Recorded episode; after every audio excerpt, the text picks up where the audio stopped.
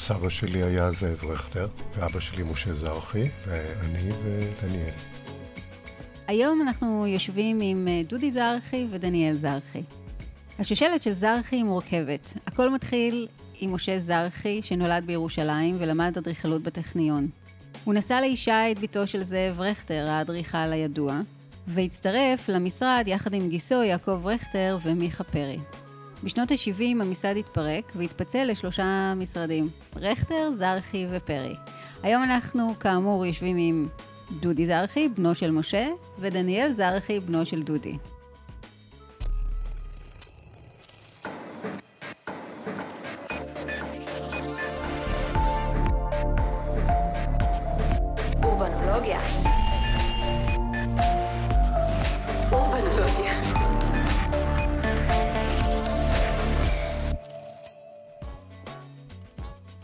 תמיד אומרים אה, דור ראשון בונה, דור שני זה, דור שלישי הורס, לא יודע, כל מיני דברים כן, כאלה. כן, אני לא, לא מכירה יש... את מה שאומרים, אבל אני מוכנה... יש כאלה משפטים, אבל לדור רביעי אין כלום כבר. אה, הבנתי. כי זה כבר אף אחד לא מצפה כנראה שזה... שהוא... כן. לא, רצית, לא רצית למרוד קצת? אדריכלות, אדריכלות? מה ההורים שלי אדריכלים? גם אמא שלי ענת. כאילו אומרים שלפעמים שהחלטות חשובות אתה מקבל בלי לשים לב, אז כאילו שיניתי את זה פשוט ברגע האחרון, והלכתי ללמוד. סתם? כי כמובן שהבית היווה איזושהי זה, אני כל הזמן... אז אפשר להגיד, למרות ההורים שלו... למרות ההורים, כן. ולך לא היו מחשבות אה, מרידה ללכת למקום אחר? לא ממש. לגבי האופן לעבוד, כן יחד, לא יחד, זה, זה לבטים שתמיד קיימים בטח עם זה. אבל ברמה של הבחירה, אני לא זוכר שהיו לי לבטים. לבטים. אני נכנסתי, כפי שאמרתי, אחרי ש... השתחררתי מהעתודה. אה, היית עתודאי בטכניון. הייתי עתודאי. אז אה, בצבא הייתי חמש שנים, וחלק גדול עבדתי במקצוע. אה, ואז נכנסתי למשרד בסוף 79, ובהחלט עבדתי עם אבא שלי הרבה שנים, עד שהוא עוד יותר פרש. אפשר להגיד עד 2000 ותחילת שנות האלפיים, משהו כזה. כן. ואז המשרד uh, קיבל uh, כיוון אחר, או שאתה מרגיש שהמשכת את המורשת של אביך במשרד? היו שינויים דרמטיים כשאביך פרש? תראי, זה, לא- זה היה תהליך. גם כבר כשעבדנו יחד, כשאני יותר נכנסתי. לעניינים, אז באיזושהי צורה היו פרויקטים שאני. עשיתי, והיו פרויקטים שהוא יותר טיפל בהם. תמיד uh, התעדכנו והתייעצנו וזה וזה, אבל בכל זאת uh, חדי ראייה אולי יכולים לראות את השוני בתוצאה. Uh, בשנים האחרונות, מאז שגם דניאל נכנס, אני חושב שהמשרד השתנה מבחינת אפילו סוגי עבודות קצת יותר משך לכיוונים מסוימים. ו... אז אתה האנשים... מושך לתחרות, לתחרויות כל הזמן, זהו, כי, כי באמת בשנים האחרונות אני רואה המון תחרויות, נכון. נכון. אז זה בא מהמרץ של אה, דניאל. תראי, זה גם מהמרץ וגם מהאקלים באירופה, אני חושב. אם תשימי לב, אה, אני חושב ש... 90 אחוז, אם לא יותר מהתחרויות, הם לא בארץ. נכון. וגם שם בכלל התרבות של תחרויות, ולעשות תחרויות ולזכות כאיזשהו אה, אמצעי להגיע, מאוד. כן, מאוד מאוד שונה מפה. גם האופן שהפרוגרמות מנוסחות, האופן שהדברים נבדקים על ידי השופטים, מאוד שונה. באיזה אופן שונה, אם אנחנו כבר בזה? הפרוגרמות, נגיד, רוב, חלק גדול מהפרויקטים זה בשוויץ. שוויצרים הם uh, יקים בריבוע. הפרוגרמות הרבה יותר יסודיות ורציניות. הניתוח mm-hmm. המוקדם של הבעיות והצגת הרבה יותר רציני.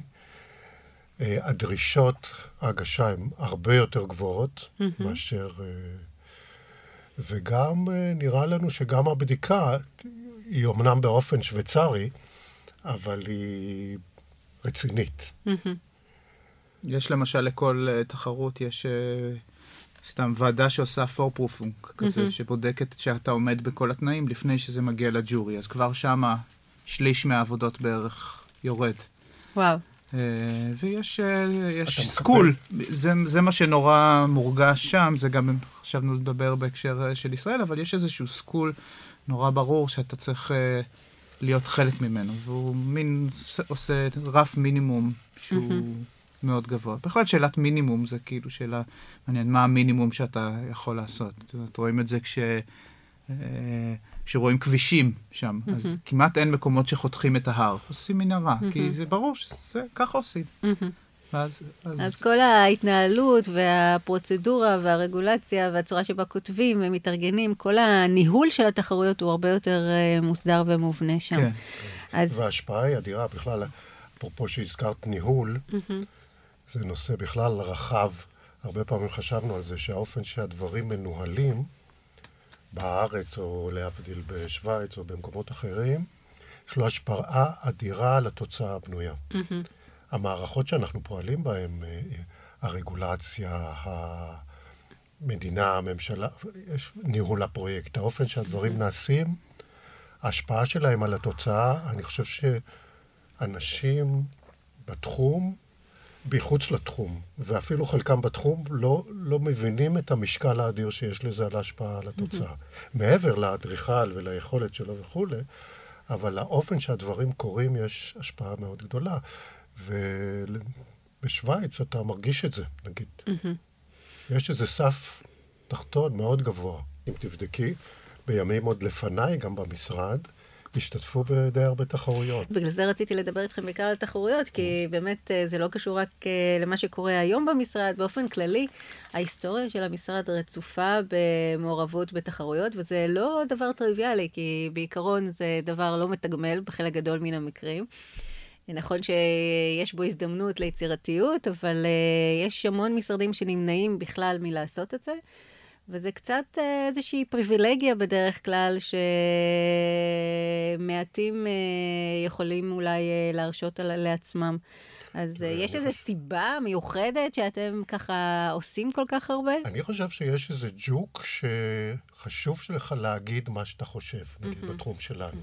שאתה מרגיש את הדחף הזה, ווטאבר.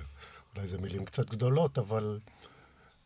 יש בזה משהו, אני חושב שהצורך הזה, ואכפת לך וחשוב לך להגיד את ההשקפה שלך, והרבה פעמים בתחרות זו מין הזדמנות כזאת. Mm-hmm. אני חושב שזה הדבר, העיקר, בסוף הכוח העיקרי שמניע mm-hmm. אותנו, כי כפי שאת אומרת, כלכלית זה לא הדרך הכי טובה לקבל עבודה. ממש לא. איזה אדריכל לא חולם לעשות תחרות אדריכלית ולזכות בפרסום עולמי? התשובה לשאלה הזאת כל אדריכל. כל אדריכל שמסיים את לימודיו היה רוצה לזכות בתחרות אדריכלית. תחרויות נותנות לעיתים קרובות הזדמנויות תכנוניות שאינן אפשריות עבור אדריכלים צעירים וותיקים כאחד. אבל גם ובעיקר הזדמנויות מחשבתיות. בהרבה מן התחרויות, גם אלו היישומיות ביותר, לא קיימים הלחצים הרגילים שבין לקוח ואדריכל. הרבה פעמים, כאשר יוזמים תחרויות, מבקשים גם לחדש, להגיע לאיזשהו רעיון שקשה להגיע אליו במסגרת חוזה סטנדרטי. אולם לתחרויות, ובעיקר לתחרויות בארץ, יצא שם רע מאוד. פעמים רבות הזוכה לא מקבל את חוזה הבנייה מסיבות שונות ומשונות, ופעמים אחרות הפרויקט לא נבנה בכלל. תחרויות היא סיכון לא מבוטל עבור האדריכל. השיתוף פעולה עם, עם פדרו, פדרו פניה, שאיתו אחרי זה זה התחיל שעבדנו שנינו בהרצוג דה מרון, והיה לנו איזשהו קשר טוב, אז אמרנו בוא נעשה איזה תחרות אחרי הצהריים, למרות שזה אסור לפי חוקי המשרד שם. אה, באמת? שוויצרים, כן. מעניין. הכל, אסור לך לעשות שום דבר חוץ מלעבוד שם. ועשינו שתי תחרויות, אחת זה יורופאנט, שזו תחרות mm-hmm. לאדריכלים צעירים מתחת לגיל 40 mm-hmm. בכל רחבי אירופה, ותחרות השנייה זה היה תחרות רעיונות לאופרה חדשה בבוסן, בדרום קוריאה, mm-hmm. העיר השנייה בגודלה. ולמרבה הפלא זכינו בשתיהן. וואו. וזה היה תחרויות פתוחות, שזה לגמרי שלח לחמך. אגב, שני, שני הפרויקטים לא קרו בסוף, זה אפרופו... טוב, זה קצת אה, גורל של תחרויות, נכון. נכון. איך הייתה ההתנסות באמת אה, לעבוד אה, במקום אחר, במשרד אחר, בחו"ל, אצל הרצוג, גם כן שמות מאוד גדולים? כן. לי זה היה בית ספר מדהים, ממש. זה התחיל, את האמת, כשהייתי סטודנט, נסעתי בשנה שלישית, אחרי שנה שלישית, לאומה. אה, אני, אני הרגשתי שזה פשוט פתח לי את העיניים, כאילו שזה שינה לי את הפרספקטיבה לגמרי. גם, א', זה סביבה בינלאומית, יש אנשים מאיזה 40 מדינות, וכולם צעירים ומאוד מאוד נלהבים, כאילו, לארכיטקטורה. אתה כל סוף שבוע לוקח אוטו ונוסע לראות איזה בניין ב-God Forsaken Place איפשהו. וגם כל התהליך היה כאילו סופר מעניין של איך... איך מתחילים פרויקט מכלום. כן. אה, איך, איך, מה, מה זה דיזיין, איך לחשוב, mm-hmm. איך לבדוק, איך, איך צוות יכול uh, לנסות המון דברים, ואז בעצם מישהו אחר הוא מן העורך שלך יותר mm-hmm. מאשר האדריכל שעושה את הסקיצה. אבל אז אתה חוזר לארץ, והמציאות היא קצת אחרת, נכון? כן, זה, זה, זה סביבה שהיא לגמרי לקשרי. אבל אפשר ברמה שהיא עדיין סוסטיינבול uh, כלכלית גם, אפשר לעבוד באיזשהו אופן דומה. Mm-hmm. אני חושב שהמערכות האלה הן מאוד גדולות, ולכן הן קצת, את יודעת, יש קצת שומן, ולוקח, הדברים mm-hmm. לוקחים יותר זמן, וכמובן הפרויקטים הם כולם פרויקטים מדהימים בכל העולם, ולקוחות מדהימים וכולי וכולי. אבל גם, גם שם רואים שאתה צריך לשכנע את הלקוח, והלקוח לא תמיד מסכים, והוא רוצה איזה משהו מעצבן, שזה, וזה לא משנה שהבוס שלך הוא כוכב וזוכה פריצקר וזה. אז זה גם היה שיעור טוב, ואם מסתכלים על זה בעין ביקורתית, אני חושב ש, שיש הרבה מה ללמוד. וכאן אנחנו עושים את זה ברמה יותר קטנה. אין לי צוות של 30 איש שרק עושה מודלים ואני בא ובוחר, אני גם עובד בעצמי. כאילו... דרך אגב, אתם עושים מודלים במשרד? עושים הרבה מאוד, כן. טוב, אז זה אחד הדברים המדהימים שדי נעלמו מהזירה, רוב המשרדים לא עושים. מה זה, ממש בונים בעצמכם? לא. כן. או מודליסטים? לא, לא, לא, בונים לבד.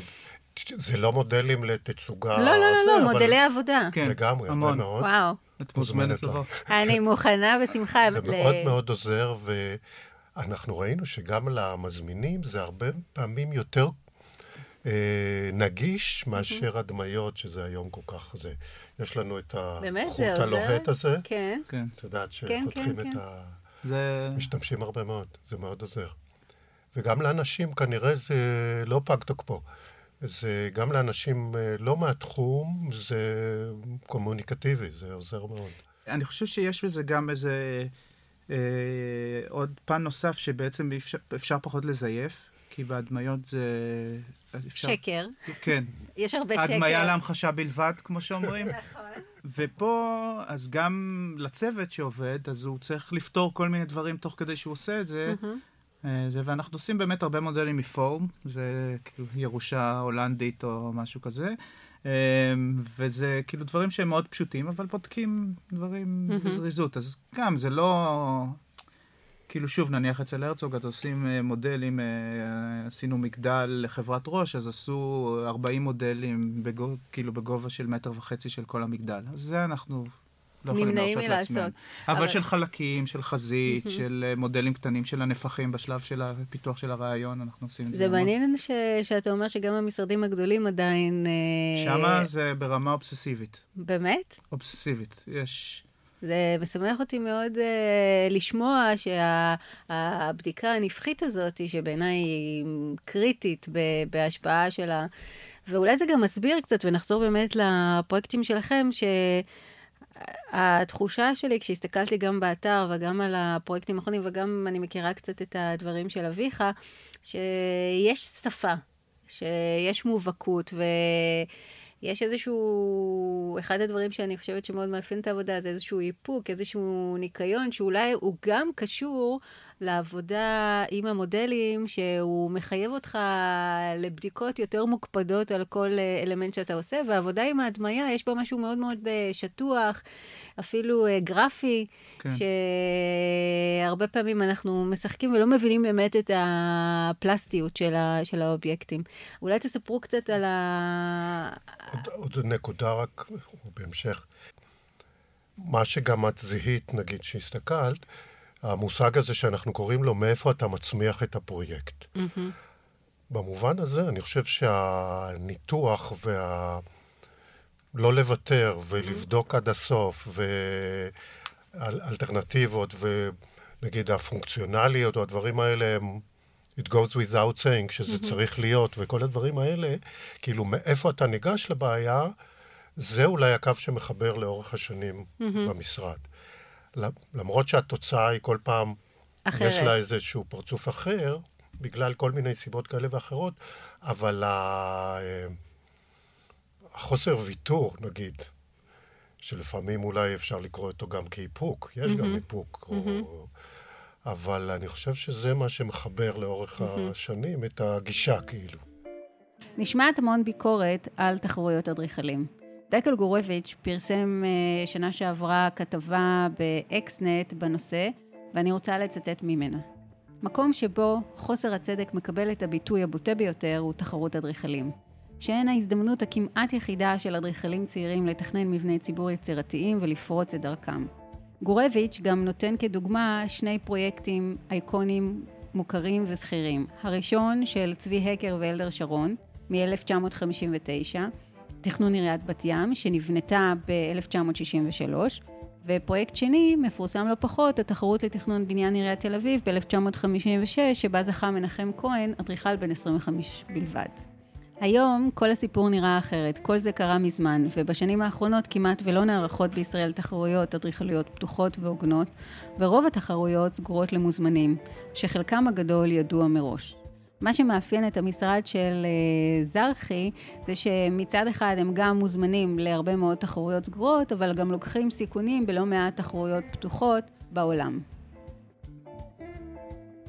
הייתי רוצה עוד דקה להתעכב על תהליך עבודה. אתם מקבלים תחרות. מה אתם עושים? אנחנו... בארץ או בחו"ל, כן. אולי יש גם הבדל בין תחרות בעצמה, מה... ובואו נכניס באמת את הנושא הזה של התלת מימד ושל העבודה עם המודלים. אני, מעניין אותי לראות איך אתם, מה אתם עושים דבר ראשון. אה, את האמת שזה נורא קשה כשיש דף לבן. נכון. הקו הראשון הוא, הוא קשה, נפשית אפשר להגיד אפילו. אז יש לנו כל מיני מנגנונים כדי לנטרל את זה. כאילו להתחיל, כמו, אני חושב על זה לפעמים בתור מנואלה, שמתחילה פשוט. אז הדבר הראשון שאנחנו עושים, אני חושב, זה מין ניתוח בסיסי של האתר והפרוגרמה. Mm-hmm. בצורה הכי יבשה כביכול. Mm-hmm. לראות מה אפשר ומה אי אפשר לעשות. אה, אז אה, לסדר את זה בצבעים, לעשות קופסאות של ה... במודל ובשרטוט mm-hmm. של הפרוגרמה, לנתח איפה אפשר להיכנס, איפה לא, מה מותר לבנות בכלל, mm-hmm. כאילו מין טאבה או זונינג או ווטאבר. ואחר כך אנחנו מנסים כל מיני דברים שכאילו מין קראנו לזה חשודים מיידיים. Mm-hmm. מה קורה אם זה הכי שטוח שאפשר, הכי גבוה שאפשר, רק... כן. אה, דווקא הולכים לקיצוניות. כן. לסצנריונים קיצוניים? כי זה ישר מציף לך את הפרובלמטיקה של הפרויקט. בחיים לא חשבתי ככה. אני לא הייתי אה, ניגשת ככה לתחרות, כאילו שבעיניי היא באמת תרגיל מחשבתי מאוד... Uh, מעניין שבפרקטיקה אתה לא מגיע לזה, כי בדרך כלל כבר יש לך הרבה מאוד uh, מגבלות וסדים מראש, אז אתם הולכים אתם מקבלים את העבודה והולכים למין תראה, אנחנו מצבים קיצוניים בתוך השדה, אוקיי. כן. כי תמיד יש הרי, יש את המגרש, שהמגרש זה גם הפיזיקה שלו וגם הסטטוטוריקה. יש את הפרוגרמה, Mm-hmm. שזה נתונים, mm-hmm. נתוני פתיחה. טוב, אתם מגלים פה סודות מקצועיים, כן. יהיה לכם אה, משכפלים אחר כך. רגע, אז, אז רגע, כשאתם הולכים ל... רגע, אז כשאתה מדבר על אה, חשודים מיידיים, אז אה, זה... במסגרת... ברמה ה... הנפחית אתה מדבר? ברמה הנפחית, ואני חושב המין... אה, ארגונית. ארגונית, כן. Mm-hmm. כאילו, האם אפשר... אה, לעשות את הכל במפלס אחד, mm-hmm.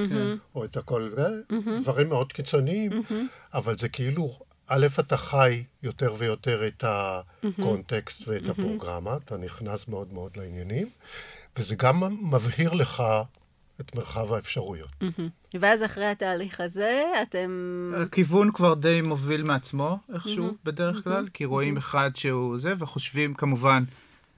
רואים דברים שהם טריוויאליים יותר, והרבה פעמים מנסים להימנע מהם. אה, ואז יש את הרגע שאי אפשר להסביר.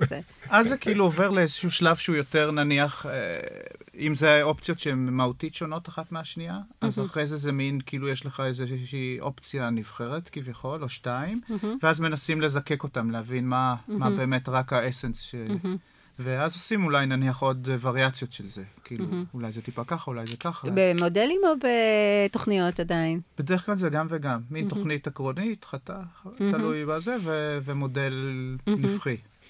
ומשם זה, mm-hmm. כאילו, ברגע שיש כיוון שהוא ברור, יש איזו תחושה, כמו שדודי אומר, שמשהו נולד, אז זה כאילו פתאום כל הש... הכל, הכל ברור, כי כבר יש כאילו איזשהו רעיון, ואז פשוט צריך לא לקלקל אותו כל הזמן.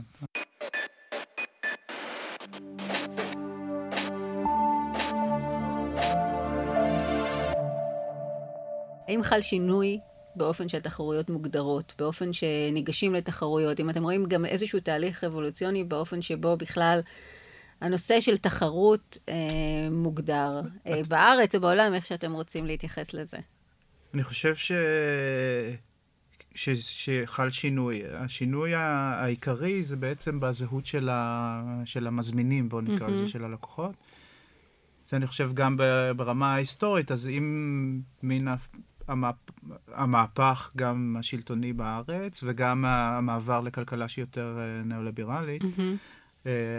אז בעצם המדינה הלכה ול...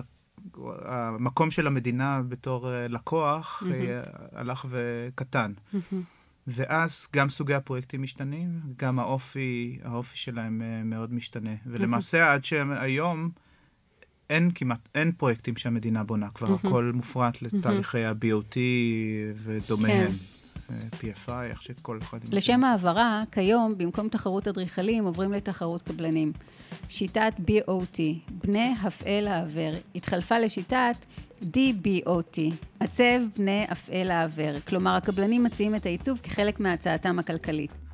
השיטה הזאת תפסה תאוצה ברחבי המדינה ויושמה בין השאר במכרז להקמת קריית הממשלה בתל אביב ובבנייני מבקר המדינה ומשרד המשפטים בירושלים. שיטת ה-DBOT בעצם נוטלת את העוקץ מתחרויות האדריכלים. תחרות האדריכלים שבמהותה מבקשת להסתכל מחוץ לקופסה ולהתנתק מההיבטים הכלכליים, נדרשת כבר בשלב התחרות לקחת בחשבון היבטים כלכליים ויישומיים. אז מהבחינה הזאת אני חושב שזה, כאילו כשמסתכלים, כשאני מסתכל על uh, תחרות של בית המשפט בתל אביב, שעשו רכטר זה אחרי רכטר, שעשו שתי הצעות ובסוף עשו מיקס, אז זה כאילו סיטואציה אחרת לגמרי ברמה... uh, גם ברמה של הדרישות וגם ברמה שזה לא הכל, הפ, הפרמטר היחיד לא היה הכלכלה. כן. עצם העבודה הלקוח זה משנה, כי בכל mm-hmm. זאת זה משנה לעבוד מול יזם לעומת המשתמש הסופי. נכון. וגם הפרמטרים של הבדיקה. מצד שני, הרמה שאתה צריך להגיע בתכנון, זה על גבול תוכניות עבודה. כי אחרת הם לא יכולים לתמחר את זה וכולי וכולי. זו השקעה אדירה, פשוט mm-hmm. קשה לתאר. ולבסוף מילה אחת טובה על תחרויות. אנחנו חיים בעידן ניאו-ליברלי מהיר. הכל מתועל למען מטרה מסוימת, למען כסף. תחרויות, בשונה מפעולה תכנונית רגילה, מאפשרות להשהות את הקצב הזה. מאפשרות לעשות משהו שנעלם כמעט מן העולם. ארכיטקטורה של נייר. אמנם, בתחרות מוגדרת פרוגרמה ומסגרת כללית של עבודה, אולם רוב הסיכויים שהיא לא תמומש. לכן, אם ניגשתם לתחרות, יש סיכוי שהסקיצות שלכם יישארו על הנייר או במגירה. אמנם בצורתה הטהורה ביותר הארכיטקטורה של נייר איננה זקוקה כלל למסגרת של תחרות, אבל אין ספק שהיא תמריץ עבור אדריכלים רבים. תחום האדריכלות התפתח דרך פרויקטים ממשיים, שנבנו, אבל גם דרך לא מעט ארכיטקטורה רעיונית שנכתבה וצורה על גבי ניירות ולעולם לא זכתה להיבנות. זהו חלק מרכזי וחשוב בעבודה האדריכלית, החשיבה על שפה, רעיון, מקום. לכל אלו לא תמיד יש זמן בחיי היומיום במשרד. לראייה, מספיק להסתכל לדרך החלון על האדריכלות הבנויה בישראל.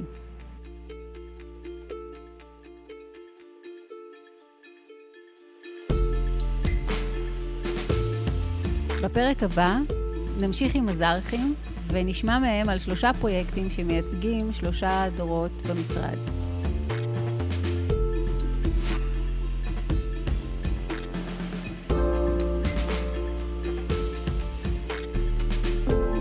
הסדרה האדריכלים מופקת על ידי אורבנולוגיה, כתב העת של המעבדה לעיצוב עירוני באוניברסיטת תל אביב. טלי חתוקה והדס צור עורכות, ניר לייסט עורך את הסאונד והמוזיקה.